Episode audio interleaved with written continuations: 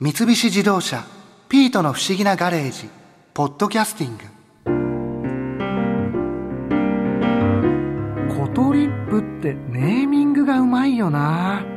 女性向けなんで今までちゃんと見たことなかったけど昭文社のことりっぷ担当大川朝子さんの話を聞いたら今度本屋で見てみようかなって思えてきたな。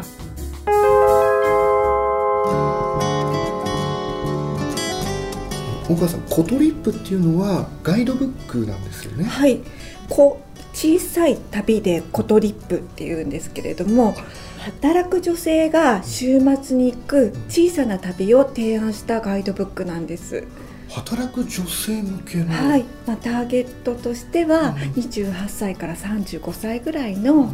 あの経済的にも精神的にも自立したそして旅好きな女性に満足してもらえるようなガイドブックを作っています。今女性にすごい人気なんですか？はい、えー、と2008年に創刊したんですけど今10年目なんですが最初国内版だけ32冊だったんですが、はい。今国内版海外版合わせて113ラインナップもありまして累計発行部数も1500万部になります。すごい。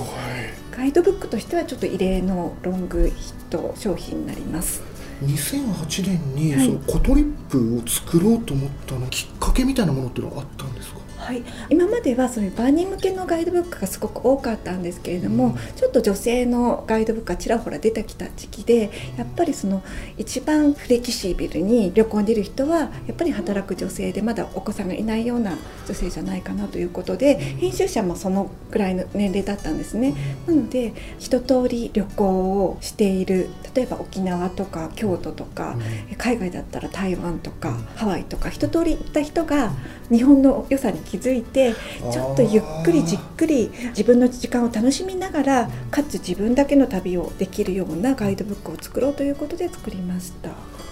例えば普通のガイドブック、まあ、万人受けのガイドブックとターゲットを絞ったことによって、はい内容だったりっていうのはかなり変わってくるんですそうですね。まず最大の特徴がですね軽いんですね。軽い。あのあの大きさとか軽さにこだわっていて旅先で持ち運びに便利なようにそしてあの旅行カバンにもちゃんとすっぽり収まるようなスクエ型のサイズにしています。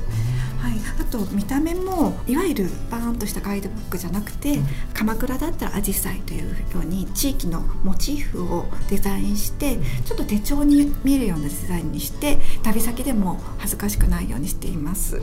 そして最大の特徴が女性に厳選したおすすめのスポットのみを紹介していることなんですね。例えばですねコトリップの鎌倉ですとね小町通りっていう鎌倉駅から大通りがあるんですけども、そこの小町通りの説明も4つ5つぐらいしか紹介してないんですね。タイトルも大人可愛い目線でお散歩というようにたくさんあるスポットの中から大人の女性が楽しめるお店カフェなどを厳選して紹介しています。それいうことによって何ですかねゆっくりとこう自分だけの時間を楽しめるような工夫をしています。これは実際にコトリップですよね。はいでも確かに表紙もすごいおしゃれというかね。今までのガイドブックとは全然違うんですね。そうですね。あのガイドブックと見えないような想定にしていて、帯を外していただければ、はい。このタイトル名「鎌倉」とか「日光」とかいうタイトル名も隠れるようになっています。それをあえてそういう作りにししててるんでいろいろ工夫をしています。あとその自分だけの旅ができるというオリジナルな旅ができるっていう工夫を紙面にしてるんですね、でその背景というのがそのやっぱり2008年ぐらいから今もそうなんですけどもブログやツイッターの普及によって地元の情報もいっぱい出てきてやっぱりその地元の方が行くようなお店に行きたいとかその地元のの人のおすすめの情報が知りたいということでやっぱりその地域に根付いたことものを知りたいっていう需要が深まってるんですね。なのでコトリップではこのページごとにテーマを設けてるんですよ。例えばはい、富山だったら富山タウンで文学館美術館カフェアートな一日を過ごしましょうとかランチスポットの紹介も富山といえば薬箱の薬膳が有名なんですけど富山薬膳のあのほっこりしたランチをいただきましょうっていうようにいろんなテーマを設定することによって自分だけの旅のテーマを設定できてオリジナル旅ができるっていうような仕様にそこはかっとなくしています。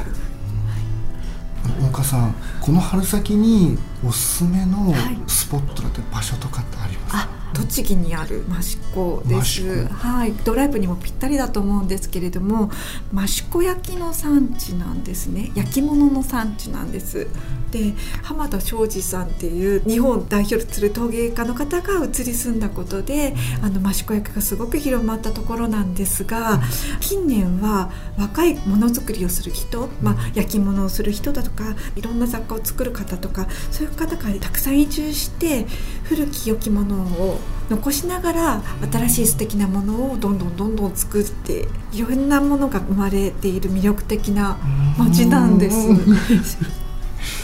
ですね。それをこう行けば見れるっていうことそうですね。町の中心地が古い建物がすごくこう軒を連ねていってそこにいろんなギャラリーがあるんです。そこでいろんな益子焼の焼き物を見れます。でその間にコトリップでも紹介しているような素敵なカフェがあったりとかちょっとほっこりまったりできるようなランチスポットがあったりしてすごく良い感じなんですね。でうまく言えないんですけれどもやっぱりあの焼き物って土から生まれるんですね。ですごく益子はとても風土の良さを感じられる場所なんです。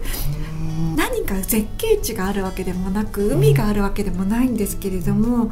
風や木々の音をこう感じられてこう自然の光を感じられて多分だからあのいいものが生まれるんだと思うんですけどもあの歩いてて気持ちいい場所です。であと街の方に聞いてもすごく親切ですし例えば自転車でこうレンタサイクルしてても、あのあっちから来るヘルメットをかぶった自転車の中学生が「こんにちは」って言ってたり すごくこういい感じがありますね。それが東京からそんな離れてないところにあるので、車だと1時間半ぐらいできるんですけどもすごくです。であのゴールデンウィークと11月の文化の日前後に陶器市があるんですね。すごく有名な。でそれはいろんな益子焼が見られるだけじゃなく全国から素敵な焼き物が集まってくるそうなんですね。益子焼き益子行ってそれから、まあ、栃木の方に行ったりとか宇都宮の方に行ったり日光に行ったりとかそういうドライブもいいと思います。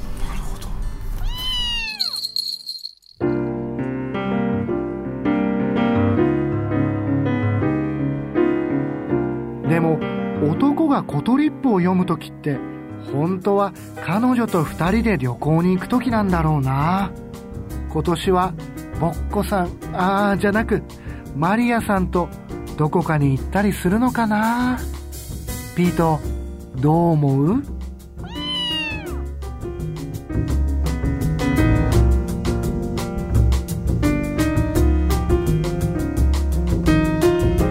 三菱自動車「ピートの不思議なガレージ」ポッドキャスティング。このお話は「ドライブ・アット・アース」三菱自動車がお送りしました。